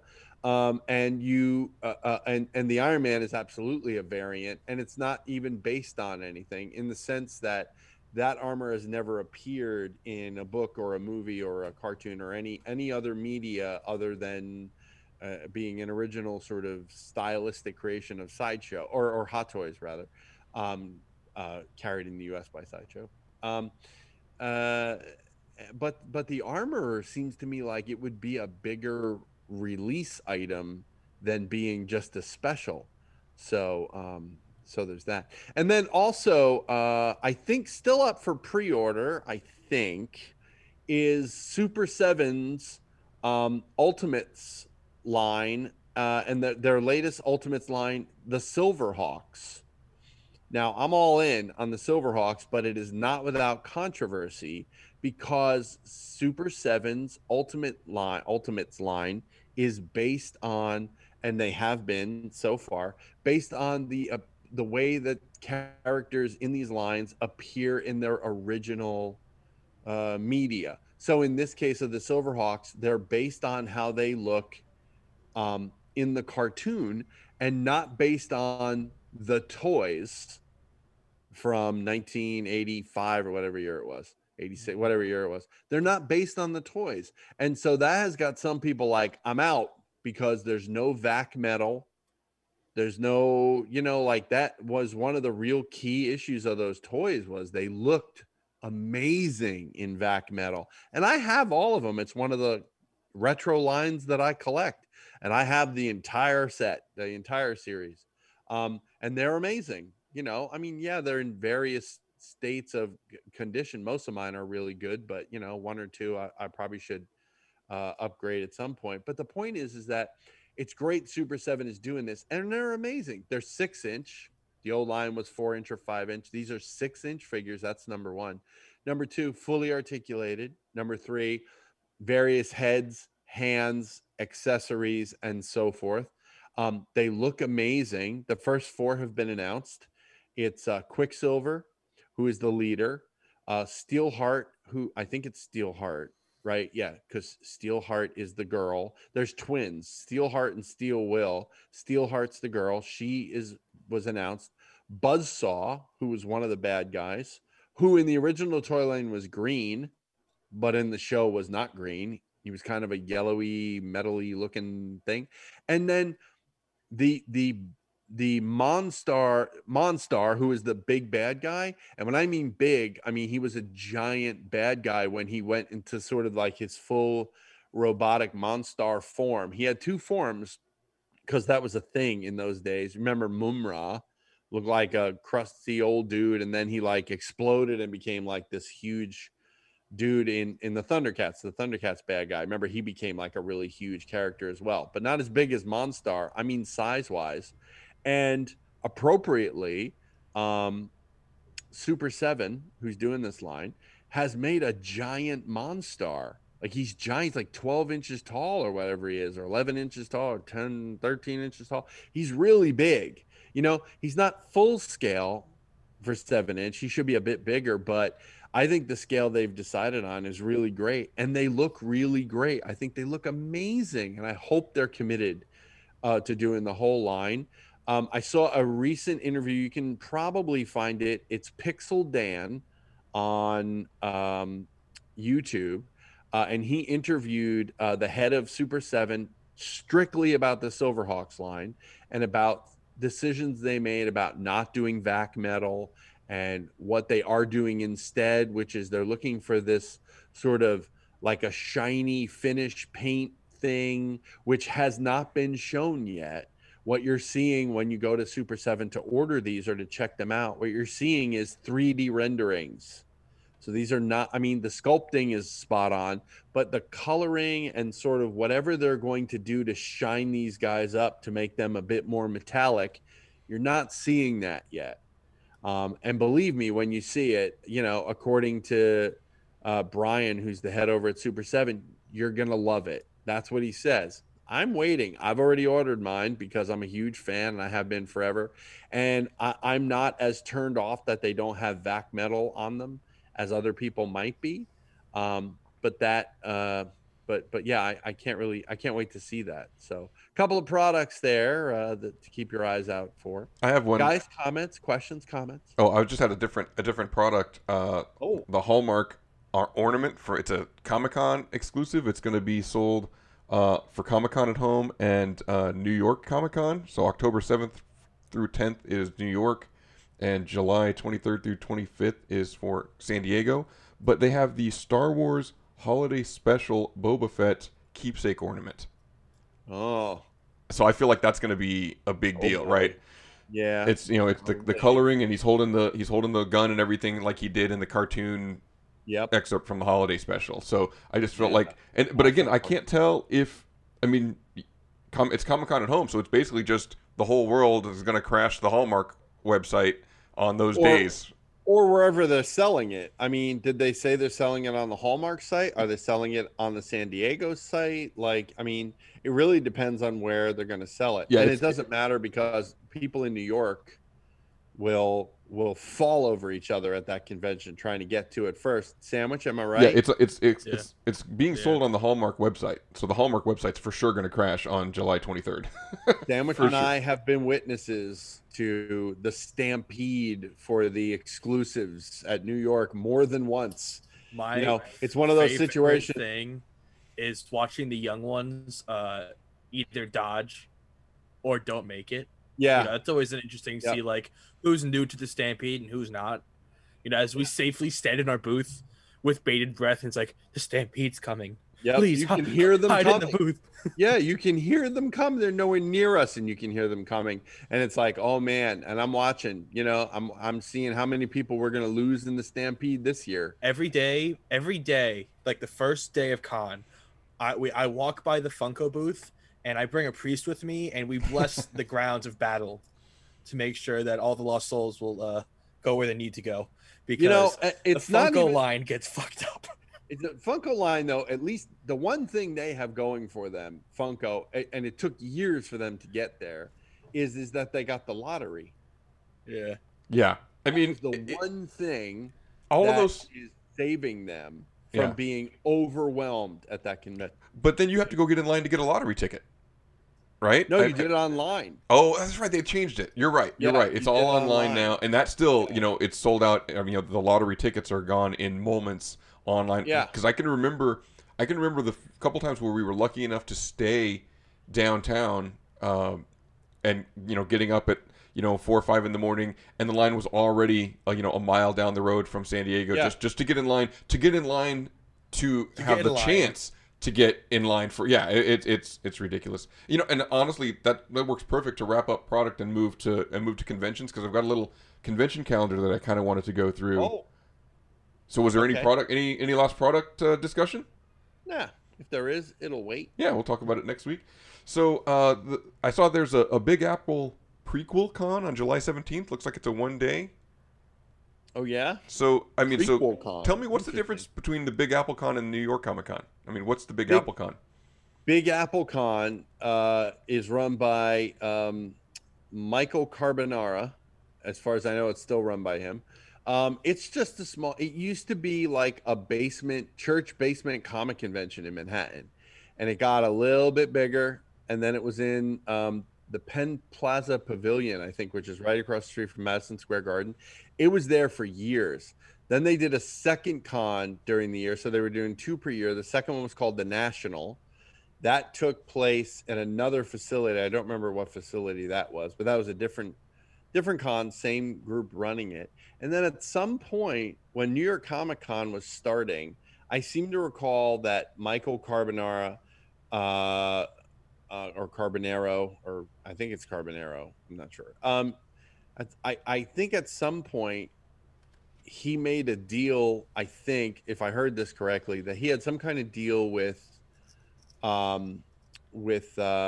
Reed Pop to not do his con, or to not call it New York Con, or what. There was something there where they were either working together or working in conjunction so that New York Comic Con could be born. Right. Because Reed was trying to do that, I think, well before it actually happened. Reed Pop, who now runs New York Comic Con. I think they were trying to get that off the ground beforehand, but I think there was some kind of thing that's happening. So yeah, Michael Carbonaro, if that's what it is, he pops up now and again with these little conventions. Yeah, me and OG way back in the day, we did every one of those. Ever since the show started, we did all of those Michael Carbonaro shows, Carbonaro shows. Yeah, Mike it says Carbonaro, yeah. And Carbonaro, I noticed that it calls it the prequel expo, and it's just the one day, July 17th. But I also and I'm also noticing that it says expo instead of convention. And I remember that's the thing, like D23 from Disney. That's D23 Expo. It's different than a convention. So like the experience and the scope. Well, I'm just saying that the scope of an expo is different than a convention. I feel like, and I don't really know if there's a specific definition, but I'm wondering why they're calling it everything they're calling it. I'm wondering why they're calling it an expo. I'm wondering why they're calling it a prequel, but it's Michael Carbonaro's kind of nuts. So it's not, it is not out of character for them to do this. I mean, if I was there, I would certainly go. I mean, if we weren't asked to go, I certainly would try to go anyway, just to, to cover it and just to say what I saw and all that. Yeah. But can we send Sandwich down as our reporter on the street? No. All right. So just right after that, San Diego Comic-Con at home, right? That's the 23rd, 24th of July. Again, it's not as excited because it's still a virtual con. But so getting back to... I'm wondering... Oh, sorry. Yeah, go ahead. Why are they still virtual at this point? Are the restrictions like it? Yeah. Are there still big restrictions in California? Well, or in San Diego? But they couldn't get it all set and ready to go in time. Like, correct. Most of the restrictions are gone, but they need a year to plan a real con. So they're ready to go next year is normal, but this year they're still trying to do something. Yeah. God, fingers crossed. But so my first real return to a real convention is going to be at the end of July. There's a board game convention in my hometown, Escondido, California. It's called ESCON. And it's just a local guy that owns like 3,000 different tabletop board games. And he basically puts his little library there and lets gamers come and play board games for a weekend. So I'm going to be going to that at the end of the month. I love the idea, but I know for a fact he's not going to get those board games back home. He has said that because he's been doing this for 6 years now, he said that people are pretty respectful. He also keeps it pretty small. It's only like, a couple hundred people. It's not, it's not giant. So he limits the capacity, and the people that come, he says, are pretty respectful. I heard Bill Shatner is going to appear at board game ESCON. Yeah. Board game. Yeah. So Funko's having their own convention now as well, August 4th through 6th at their Hollywood shop. Yeah, again, not a convention. Right. It's a sale. Right. It's just a sale. It's in the store. I mean, it's just everybody has co-opted con into like a thing that you can't miss, and it's a spectacular event, and it's this whole, it just isn't. A con is 8 or 10 billion people packed into a box made to hold half that amount, with nerds and cosplay and way too much human contact. That's a con. The only way you could use con in this case is if, like, for example, they're conning you or fooling you into believing that this is a convention. It isn't. It is a sale in their store, And I appreciate that they're trying to co-opt this and make this an event, but it's a sale. It's in their store. I mean, come on. You know, if Macy's has a sale, they're not like, it's not Macy's Con. They should do Macy's Con. Yeah, well, you know, like... That's the Macy's Day Parade is Macy's Con. Yeah, kind of. Yeah, kind of, you're right. There's a lot of cosplay. My, recently, my hatred for Funko Pops has been born anew because... the continued spoiling of movies to a point where I saw them post online some Far From Home Funko Pops spoiling people in the movie and spoiling things from the movie. Whoa. Because, you know, since you're going to pop back to product for a hot second, sir, Hasbro also released figures from Far From Home. 2 different Spider-Man suits and Doctor Strange. Oh. Yeah. So there's confirmation Doctor Strange is in Far From Home thanks to Hasbro, huh? Thanks to Hasbro and Funko Pops. It's the worst secret of all time, though. Everybody knows that he's going to be in the flick. I mean, but still, it's just like... We don't know. First of all, the 2 suits they released, we have no idea who's in those suits. That's number 1. Yeah. You know, they look cool. I mean, they look okay. I think the one with the gold emblem... It could be an upgraded suit for Tom Holland, yes. But the other one is like a black and red suit, you know, kind of thing. I don't know. That could be anybody. You know, that could be Tobey Maguire. That could be Andrew, whatever his name Garfield. Is. The Iron Garfield. Night Monkey. It could be somebody else entirely. You don't know. And that's the whole point. The point is as we're getting closer to this trailer, which is clearly going to be mind-blowing, you know, they're just starting to drip and drab stuff out there. You know, Lego does the same thing. Lego has spoiled way more shit than Funko has. You know, and it's funny when we talk about that, it's a no-win situation, right? Because look back at Grogu, Baby Yoda, right? They kept it a secret. It happened, and then everybody was pissed that there was no Baby Yoda product. Correct. Right? So it's like you can't have it both ways. Baby Yoda stuff to be had for like 4 to 6 months. Yeah. And people were like, furious about it. I'd almost rather it be like that, though. I'd honestly rather wait for the product than be spoiled for the product before it even came out, though. You know what I mean? Like, but you see, but the difference there is they're teasing you with stuff, but you don't know what the stuff is. And they could have done that with Baby Yoda as well, except that I think it would have been maybe slightly different in that case. I think on the one hand, they handled the Baby Yoda thing brilliantly. But on the other hand, from a marketing and selling shit perspective, you know, they weren't ready with the stuff out of the gate because they were afraid it was going to slip. They were afraid it was going to slip out, and they wanted it to be a surprise. So they paid a price for that. In I think every retail's opinion, they paid a price for that, which was they couldn't have stuff in the stores for like 4 to 6 months. Yeah, I wonder if it's a zero-sum game though, and then when the product came out, they got just as much as they would have gotten. You know what I mean? I mean, possibly yes, but we'll never know, will we? Yeah.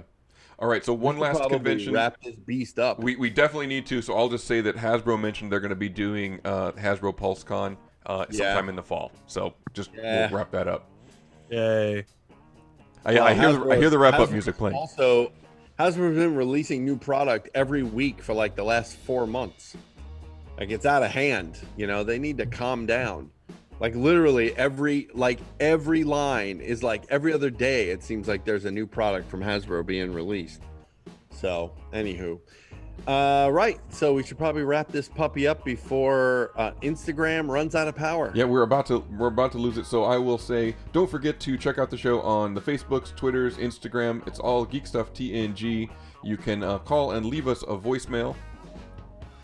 201-730-2547. Bottom napping. I almost got him. It was a I didn't know the setup. There was more words at the end. If you want to support the show and even potentially view the show live on the Instagrams, you can become a patron over at patreon.com/geekstufftng. And be sure, again, wherever podcatcher you're using, go and like the show, follow the show, leave a review. And our new Patreon level is coming soon. And it's going to be $20, and it's going to be called "Shit We Can Get Sandwich to Do." So people, that's when you get the calendars with No, the calendar will be shots from the shit we get Sandwich to do. That's what the calendar will be. Nice. But yeah, so shit we get Sandwich to do. You know, we'll put some items, we'll put some ideas out there, and they'll be voted on by the people who are at the Patreon level of shit that we can get Sandwich to do, and then Sandwich will do that thing. Nice. I'm personally adding wear short shorts and sit in cake. I thought sit in cake was going to be in there for some reason. Like Brie Larson in United States of Terra before she was really famous. So Sandwich, so people can ask you for previews of that on your social medias. What's your social media? They can find me on Instagram at Fat Dumbledore, FatDombledore. Same on Xbox. And maybe, just for so everyone knows, maybe PC soon. I might be leaving the console verse. Wow. Oh, come on, man. And we're never going to play together. I said maybe. You can always do both. Both is good. Soon to be Short Shorts Dumbledore on Instagram. Oh my God, you should totally go to Instagram now before this airs and grab Short Shorts Dumbledore. I'm okay. They can as a handle. They could take it. Short Shorts Dumbledore. Oh, be sure and get that. You can find me at BK Geek Stuff on everywhere except Xbox, where I am Big Kev GS. And I am Paiday Scott on the Twitter and Paiday Scott1 on Instagram.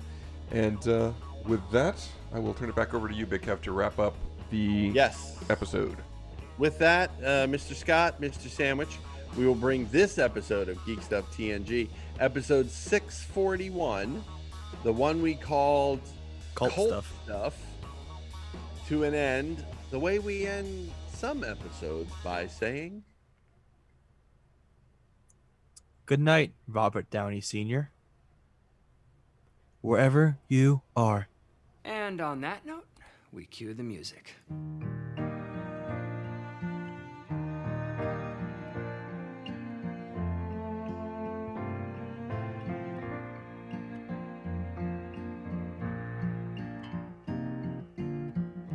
Tarzan wasn't a ladies' man.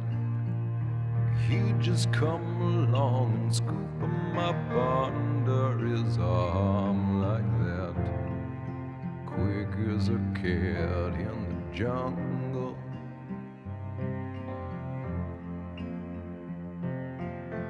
But Clark Kent, no, there was a real gent. He would not be caught sitting around in no jungle scheme. Dumb as an ape doing nothing.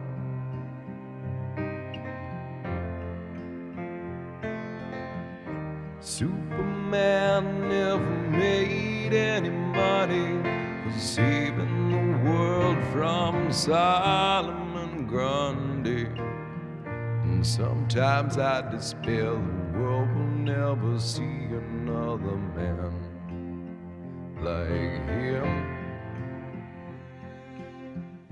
Hey Bob, Sue had a stray job, even though he could have smashed through any bank in the United States. Well, he had the strength, but he would not.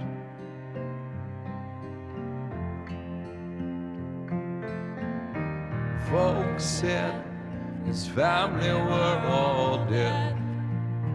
Planet crumbled, but Superman, he forced himself to carry on. Forget Krypton and keep going.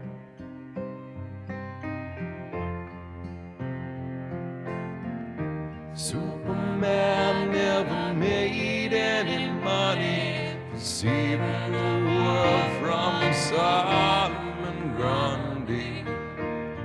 Sometimes I despair the world will never see another man like him. Tarzan was king of the jungle and lord over all the apes, but he madly string together four words. I, Tarzan, you, Jane. Sometimes when Soup was stopping crimes, I'll bet that he was tempted to just quit and turn his back on man. Join Tarzan in the forest.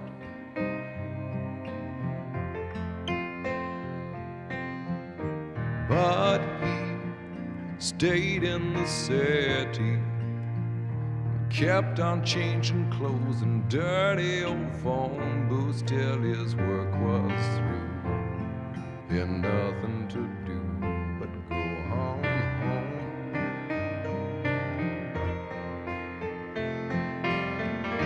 Superman never made any money, saving the world from Sodom and Gomorrah. And sometimes I despair the world will never see another man like him. Sometimes I despair the world will never see another man like him.